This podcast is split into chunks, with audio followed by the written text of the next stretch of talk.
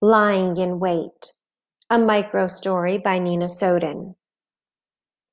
They found her there, lying in the large, dark oak bed, black silk sheets flowing around her, her golden curls wet with passionate sweat, not a piece of clothing covering an inch of her milky, smooth skin.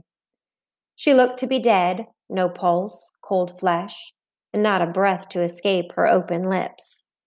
There was talk of bite marks, drained blood, tenth girl this week. The conversation went on.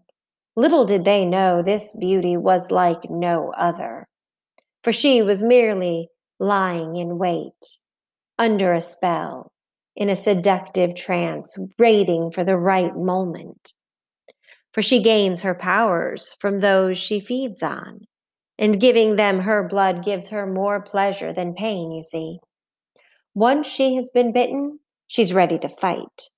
And at that right moment, she leaps from the bed and in seconds is upon them. Four men down with just a turn of their necks, and the last one, she'll feed on his blood, for his blood is clearly the most intoxicating. She could smell it the second he stepped into the room. Warm and fresh, she takes it all in. Drops his lifeless body to the ground and turns to leave. As she walks out the door, she grabs her long silk robe and wraps it around her body. It clings to her curves as she disappears into the night.